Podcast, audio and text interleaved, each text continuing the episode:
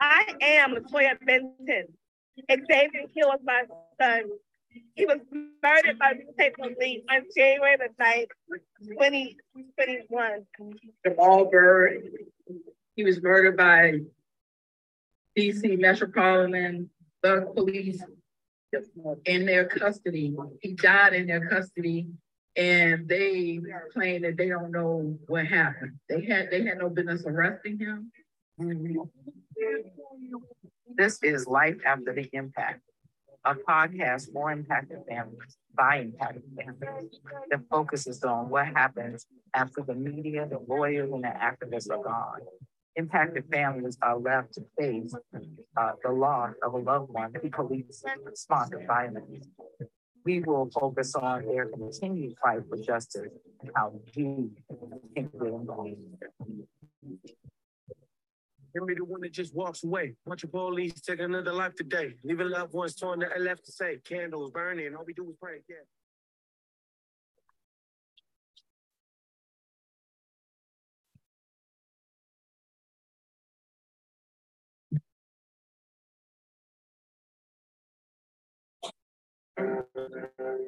Say her name. Found in their jail cell hang. Funny, most don't find it strange that this long history of human degradation still remains unchanged after 246 years of generational bondage wherein Black women were not free to live, free to move, free to be princesses who grow up to be queens like Ayana Jones, shot in her sleep. She was just a baby. Say her name. Or wives who love their husbands, or mothers who nurture and protect their children, or sisters who build beautiful bonds that last forever, or daughters who know their mothers and fathers' faces because they were stripped away from still bleeding wombs, or strong brown hands that wipe tears away from the salt-stained faces of mothers who had to endure the painful frustration of helplessly watching their children sold off to these faraway plantations because to be Black in America could mean nothing greater than a destiny of enslavement or even death. Sustained one shot in the lower right shin and the other six hit him in the chest and the body. It's a brutal history that refuses to be laid to rest like Sophia Boyd. Say her name. See, the remnants of racism remain unchanged. Yet, whoever starts to feel what it must have been felt for young children to grow up never knowing their birthright, or biological kinships where love and familial bonds are so tight and interwoven. Whoever starts to think about how we've been conditioned to objectify our struggle and skip it frozen in this fictitious epic of time that minimizes the sublime, beautiful Black bodies that were stolen from a continent that was once golden and shine, golden, diamond encrusted, born from the womb of Mother Africa, Alexia Christian. Say her name. Funny how we're the only ones being trained to forget, as if the consequences of our history and struggle will cease to exist when we fix our lips to dismiss the atrocity that it was and still is as we run to social media, use our social consciousness by simply hashtagging LaToya.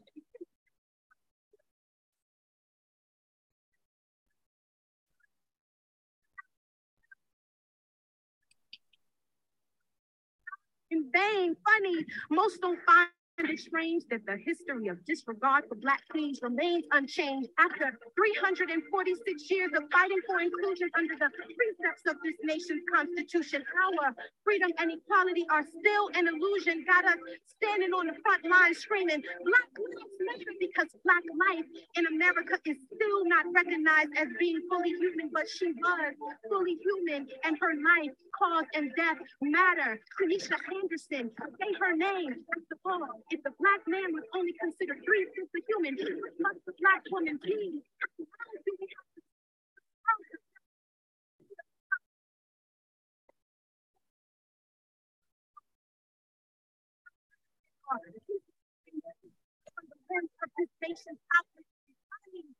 will find it strange that after 397 years of struggle, we are still being silenced as we try in vain to scream death.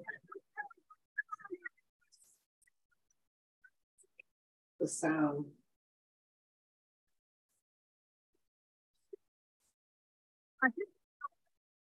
Maurice Scott and Mary Turner ending in 2016.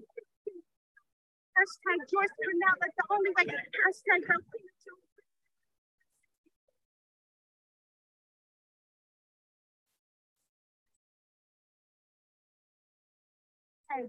Say her name.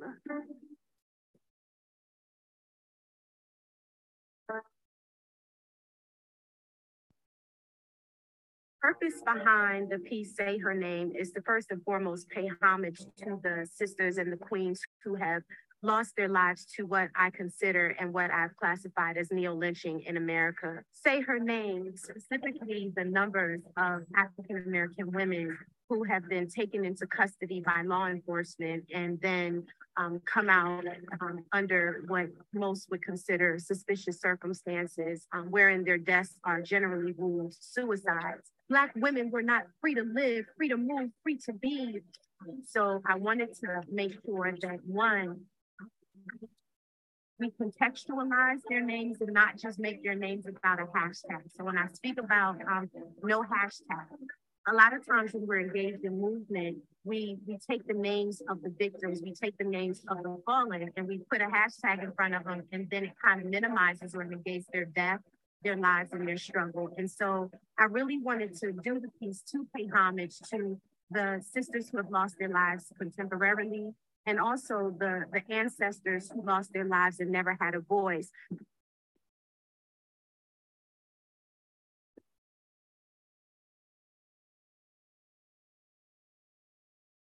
Good evening, everyone. My name is Roxanne Johnson. My son was Jamal Bird. He was killed by DC Metropolitan Police, October the 1st, 2019. I have with me my co-host. Good evening, you guys. And I hope you all can hear on my end a little bit. The audio is a little bit choppy, but we will be sure to put that beautiful poem in the link as well, so you guys can go back and hear that as well. My name is LaToya Benton. I am the mother of Xavier Hill.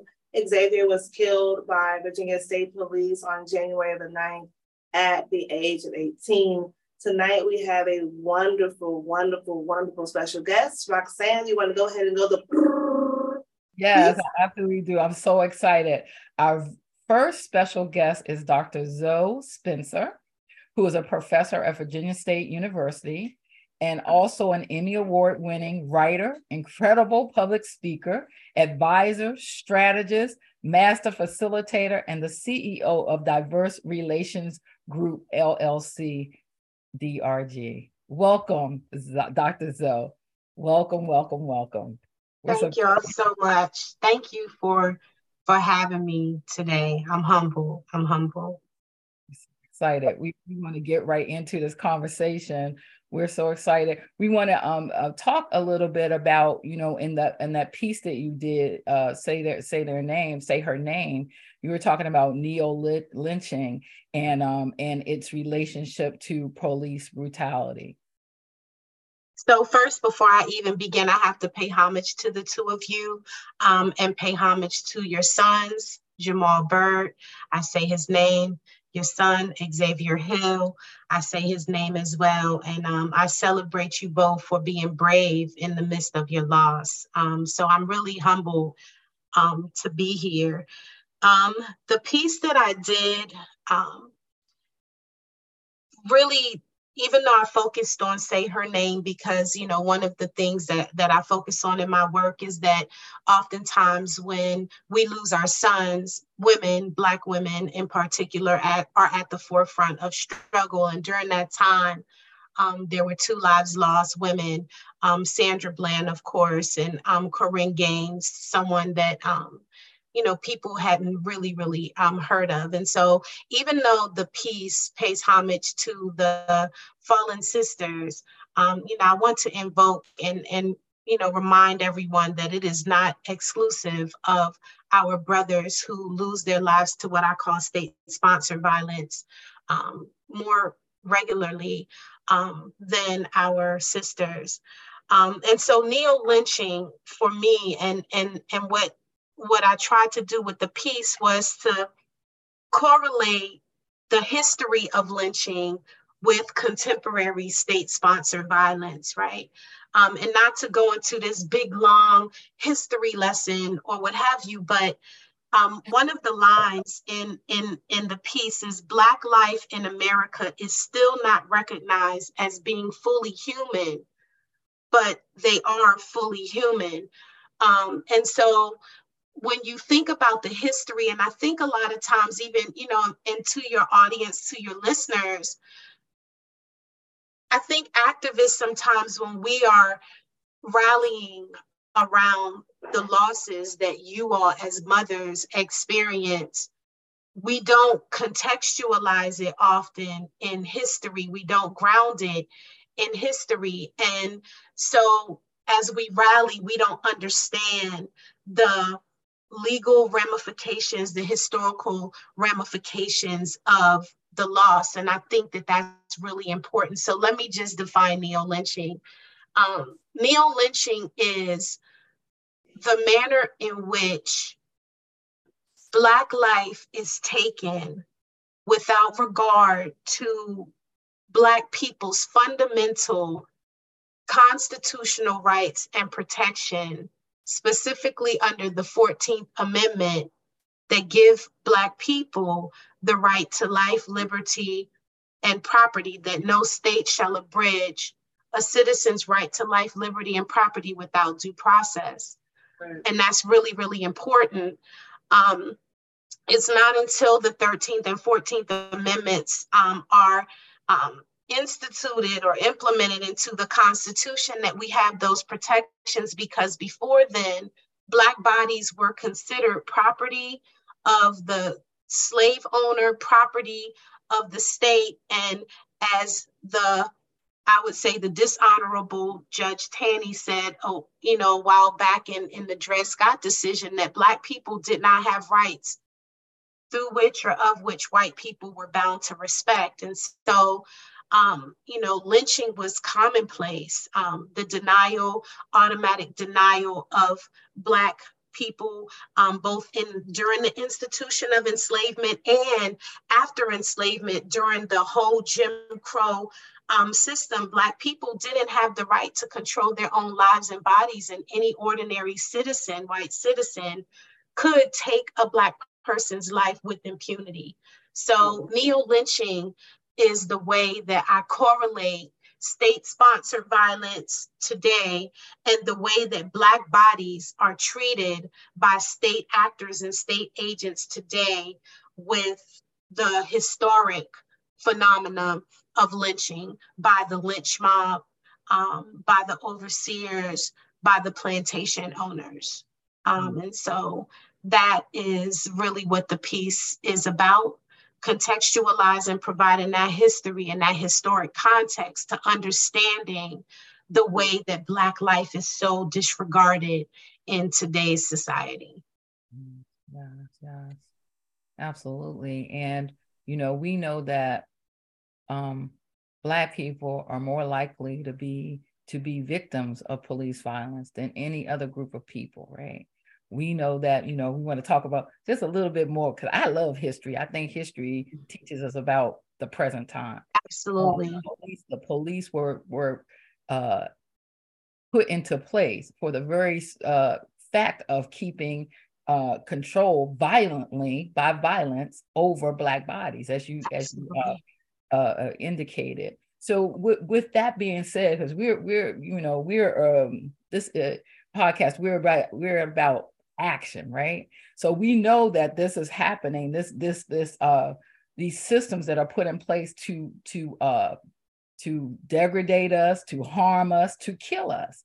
What things can we do as just ordinary citizens? We're not lawyers. We're not What can we do to bring more attention to this, and then number two, put some legislation in place? I think the key word too is how do you voice educate people to understand, when you talk to us about neo-lynching, how do you correlate that with today's society? How do you make people understand that what's going on right now? Granted, they're not openly hanging from trees and whatnot, but police brutality and how they're killing us, it's the same thing. I think people need to understand it's like the same thing. Granted, they're not, don't have hoses out, but they are killing us at the same rate. Can you kind of explain that to them or to the audience as me as well? Just how that kind of like goes hand in hand. So to Roxanne, I want to take your question first, and then I want to flow over to Toya's question. Honestly, and I'm going to be brutally honest because I can. The root of state-sponsored violence, be it through the slave patrol in the 1700s, be it through the lynch mob in the 1800s, be it through law enforcement, is grounded in the history of racism and white supremacy in this country and the disregard for Black life. There were a whole host of stereotypes that went along with the enslavement of African people. And one of the most predominant stereotypes and fallacies about Black people, Black men in particular, is that just by nature and just by biology, Black men are a threat, are aggressive, are violent, and later are criminal. And unfortunately, even after the Emancipation Proclamation was signed and the 13th Amendment was introduced to the US Constitution, we have never had a reconciling in this country. Like with other atrocities and other forms of genocide, people have been afforded the opportunity to have the government and the nations or states that they exist in. And when I say state, I don't mean like the state of Virginia. I'm talking about the nation to go back and apologize and reconcile all of the fallacies that were designed to justify the oppression of a people. Black people haven't experienced that yet. The books, the narratives, the media still portray Black people and people of African descent in that same stereotypical and fallacious way. So the same stereotypes that were used to justify our enslavement are the same stereotypes that people are using to judge us and characterize us now, and it's dangerous. I wrote another poem. It's crazy that, you know, I think I'll dedicate it to you guys. I spit it once. Go ahead and go get on the bars. Yeah, bars. No, I'm not going to do it now. I'm gonna do it though. It's too deep. It's deep, but I'm gonna dedicate it to you guys in this moment. The universe just said it. But so to answer your question, Roxanne, so in my work that I do right now, because I don't believe that it is our responsibility to fix it. And I honestly do not believe that the victims of oppression and the victims of police brutality and the victims or the recipients of racism have the power to change the narrative. We don't. The work has to come from the people who have the privilege of being able to define us, and the people who are in power and who have the ability to not just define, but to control and dominate.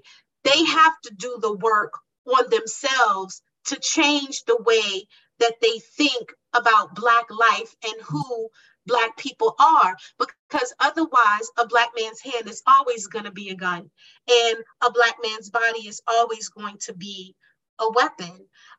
And so I think that the responsibility, and in the work that I do, which requires me to come out of my comfort zone, the responsibility is to create spaces for white people and society in general to challenge the stereotypical beliefs that they've been conditioned to hold, and to also hold the state accountable for challenging the way that the codes and laws that justify the violation of our sons and daughters are addressed. For us, what we have to do is we have to understand our rights, and we have to understand the trap. Yes. And you know, while I would like to say, you know, when you get pulled over, you have to blah blah blah, and you got to do this, that, and the third, and all of the things that we condition, it just should be that Black people, as the 14th Amendment states, that Black people should have the automatic right to life, right to property, and the right to due process, right? And you know, until that happens, the battle continues, and we have to educate ourselves, know our rights, teach our rights to our children, where we have the opportunity to have conversations and challenge stereotypes about who we are. We need to be willing to do that, even if it requires coming out of our comfort zones, because the only way that things are truly going to change is if the system changes. And, you know, sometimes I believe the system, you know, wants to change, and sometimes I believe that the system is operating in the way that it is intended to operate. And, you know, that's just my thoughts. Ms. Toya, you asked me another question about speaking to the contemporary. Can you repeat your question? More so, how you relate the, you know, you said neo lynching. People think about lynching, and they automatically go think about, you know, the whole people hang up in trees or whatnot. Can you just relate it to today and how that relates to the day and how they have taken that, even from the Kicking Hate Act? How that goes from then and how it relates to nowadays. Yeah, it evolves over time. And Ms. Roxanne, you said it. So you go from introducing Africans to this country under the institution of enslavement and then having a slave patrol to control Black people's resistance and ensure that Black people didn't rebel and resist against the system that, you know, that built this economy, that built the agricultural economy. That's just period. That's history 101. You needed slave labor in order to build the agricultural development that this country is founded on. After the 13th Amendment and the Emancipation Proclamation, you go from the slave patrol, and then you go into convict leasing systems and black codes. And now you have both the state, because it transitions, you have the slave patrol turned into law enforcement. So now where you create a law that says that Black people can't loiter or their vagrancy, or you have to have an ID, or no two Black people can congregate at the same time, then you have ordinary white people who now have the ability to enforce those black codes on Black people. So now you go into law enforcement. And then when there is resistance, you have the lynch mob. And then from the lynch mob, it evolves again into law enforcement. And so in a lot of places, the culture of patrolling and policing Black bodies as it has evolved, slave patrol, lynch mob, law enforcement, policing, like you have these systems. So, you know, regardless what people say, law enforcement, you know, people like law enforcement is to protect and serve. No, law enforcement is to enforce the law. And where the law, you know, disaggregates or removes Black people or singles out Black people, you know, and the actions of Black people or Black communities as a crime, it is law enforcement's duty to enforce the law. The problem is all of those historic stereotypes and that culture of racism and the culture of white supremacy builds the culture of modern day policing. And for those people who do not have good contact and good cultural competence, who become police in their roles, they're still holding the bias that doesn't allow them to value the lives of Black people in the same ways that they would value Black men in particular, in the same ways that they would value the lives of other races and women. So, you know, you have police departments that are firmly rooted in that history and in that culture, and it hasn't been disrupted or challenged or dismantled yet. And so Black men and Black boys in particular don't get a chance to be men and boys before they are considered criminals and thugs and threats to other people's being. Amazing. Amazing. And so how do we educate ourselves? You say we need to know how to mitigate this, I would say mitigate this madness. How about that? And how to mitigate this madness and how to educate ourselves so that we know what our rights are and know to avoid, because I heard you say traps, the tricks and traps of this system that has been set up against us from the very beginning? So I wrote an article, and the article is actually called Post. There's a whole beginning, and I wrote it. It's actually I forgot the Sassy Miles Unfettered Spirit. It's crazy. I can't remember the title of my own work that I co-authored with somebody, but the colon part is post-traumatic slave master syndrome. Yeah.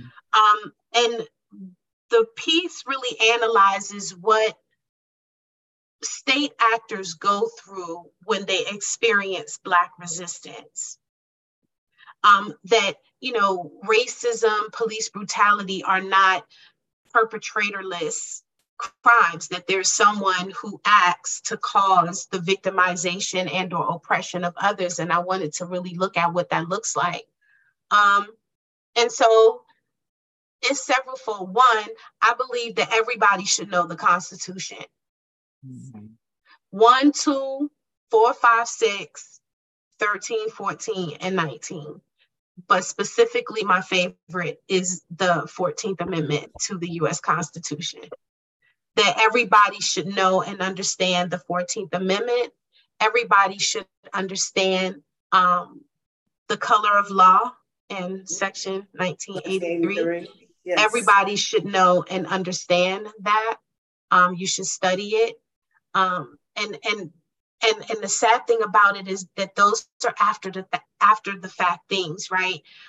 You know, to be proactive is so important. And to be honest, family, I don't have an answer for how to be proactive, because it's not up for the oppressed people to learn how to navigate an oppressive system, because until the people who have the power to control whether somebody lives or dies changes their perceptions about who people are, we're going to continue to have this situation. So I want to have, you know, I'm sitting here with you both, and it almost makes me want to cry, because I understand, you know, this is deeper, you know, than a podcast, right? And I wish I had the answer on how to make sure that it doesn't happen again. And I fight every day in my work to work with law enforcement, to work with white men, to work with white men, women, to challenge their perceptions and help to raise their consciousness so that they can go and do the work in their communities to build and change perspectives. Because I am firmly of the belief that it is not up to us and to change anyone. People have to feel comfortable understanding the need and the value of changing their misperceptions and their beliefs that their lives or their privilege is and must be based on somebody else's oppression. So to answer the question, sis, I think that we need to know our Constitution, the constitutional protections that we are entitled to until somebody says that we're no longer protected. And then we have to be able to move in spaces of threat in a way that tempers our desire for righteousness and right and liberation with the undertone of people's racialized perceptions of who we are. And that's like doing heart surgery. I think what you're saying too is educating ourselves. A lot of people, we're really uneducated about, we think we know, you know, we think we can see the headlines, whatnot, but you just mentioned a whole bunch of amendments. I'm like, ooh, one, right? But I know 14th is one that is really important for us all to remember. And two, like you said, we need to educate ourselves, and not only educate ourselves, but begin to have important conversations amongst our white friends, you know, to make them uncomfortable to understand what's going on. We can't change. It's not our job to change how they're thinking. They have to change their own thinking. It's a mindset, right? Mm-hmm. Absolutely. And I kind of look thinking about it like as you were speaking, it's kind of like being in a domestic violence situation, right? Right. And you want your boyfriend to stop beating you upside the head. So there's laws that's supposed to protect you, but we can't change the behavior of the people who right. continue right. to oppress and use violence and, you know, say, oh, we need the police in it. Because I'm definitely an abolitionist when it comes to the police. We need them, why they need them. They come after the fact. Yeah. Why do we need them? So anyway. And as far as legislation is concerned too, you know, a lot of times law enforcement, first they need to be trained. Let me go back. Law enforcement agents need to be trained. They need to have in-depth training on cultural actualization and not cultural competence. They need to go through thorough training where their implicit biases and their perceptions about race, gender, class are challenged so that they understand and that they enter the space honoring and valuing the humanity and citizenship of everybody that they are supposed to be patrolling or enforcing the law, the communities that they're supposed to be enforcing the law in. That's number one. Every law enforcement space, I'm arguing, in the country needs to undergo some very, very intense cultural actualization training where they're really being challenged because they do have the power to determine, you know, who lives and who dies just by carrying a gun or having the ability to invoke deadly force on someone. So one, we need to have concrete cultural training for all law enforcement. That needs to be a requirement. The second thing to that too, though, is that we have to, while we do have law enforcement, we have to encourage our legislators to divert money into mental health, substance abuse, alternatives, all of these other programs that they took away from the people so that law enforcement as a reactionary tool don't have to be called into spaces that they are ill-equipped to deal with. That's right. Law enforcement should not be dealing with people who are undergoing mental health crises. They're not mental health workers. You can talk about the word de-escalation all day long, but in order to know how to de-escalate a situation, you have to have intricate knowledge of the situation and the condition that the situation presents. Like when somebody's in a crisis, you're just not supposed to touch them. Like they, you know, they're in a sensory, don't put your hands on them. Don't try to gain control of them in the moment because they're not where, you know, where you are and they're not receiving what you're saying. And so I think too, that it is on, you know, our state, local and federal governments to allocate the resources to help people who are in crisis so that people don't have to call 911 and have the police have to come and respond to a situation that they're ill-equipped to deal with. So between training, intensive training, and legislation, a redistribution of resources back into our communities to help to buffer the issues and crises that people, disadvantaged and marginalized people face, we need to be able to do that too, because, you know, oftentimes law enforcement, you know, they're the last, I'm calling 911, you know, and they're not equipped to deal with the reason why they're there. So that those are my recommendations also. Shay and amen to that. We wanted to get on QI right now, right? Yeah. In addition, I think they need to be periodically reinvestigated and have psychological exams on a regular basis. Absolutely.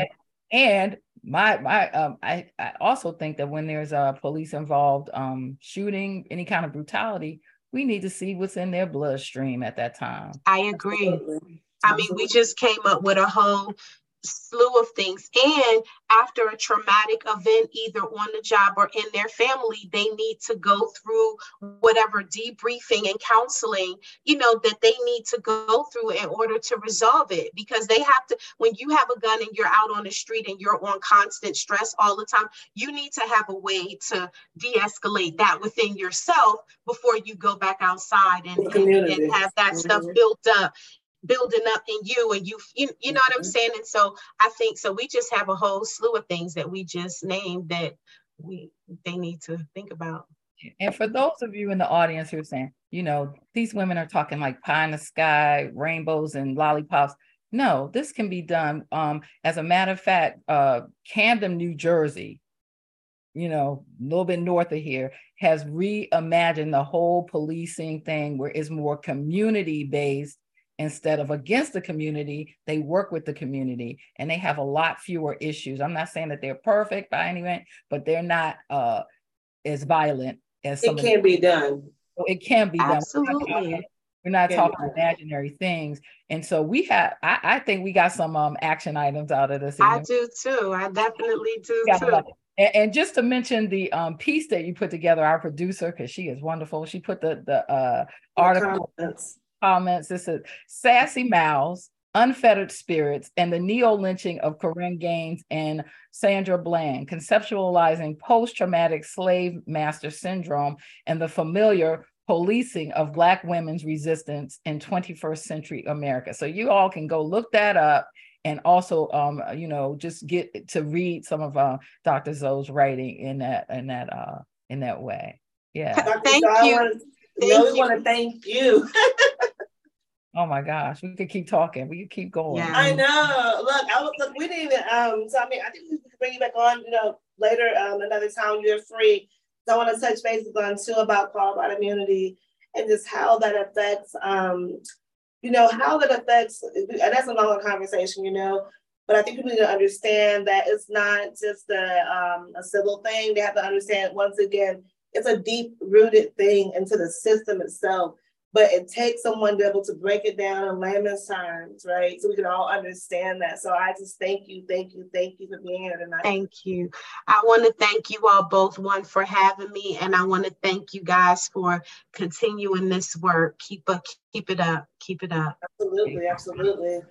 And so, to our podcast audience, get your Constitution. You can Google it. You can Google the Constitution, read it, get to know it, and get to know the laws that pertain to who you are, your rights as a citizen of these United States of America, because that's important too. And I will say this too: a great doctor, her name's Dr. Zoe, recommended me to watch this movie called *Amend*. I'm not sure if it's still on Netflix or not, but it puts just things towards the 13th Amendment and 14th Amendment more like in a, it's an easy watch. It's about 6 hours, but when I say it gives you what you need to begin to learn and whatnot. So watching Men on Netflix, you guys got it. So please watch Men on Netflix as well. It's really good. Oh, and one more thing: vote. If a dog catcher is running, vote for them. Whatever it is, vote for them. Your county council, your state representatives, all the voting that you can go. If you're not registered to vote, get registered to vote, because the only way we change some of these laws is to have people in there who are like-minded. That means that people understand the way we understand. But Roxanne, is vote and hold them accountable. And, oh yeah, oh absolutely. Once they get in there, let them see your face so that they know right. They're watching.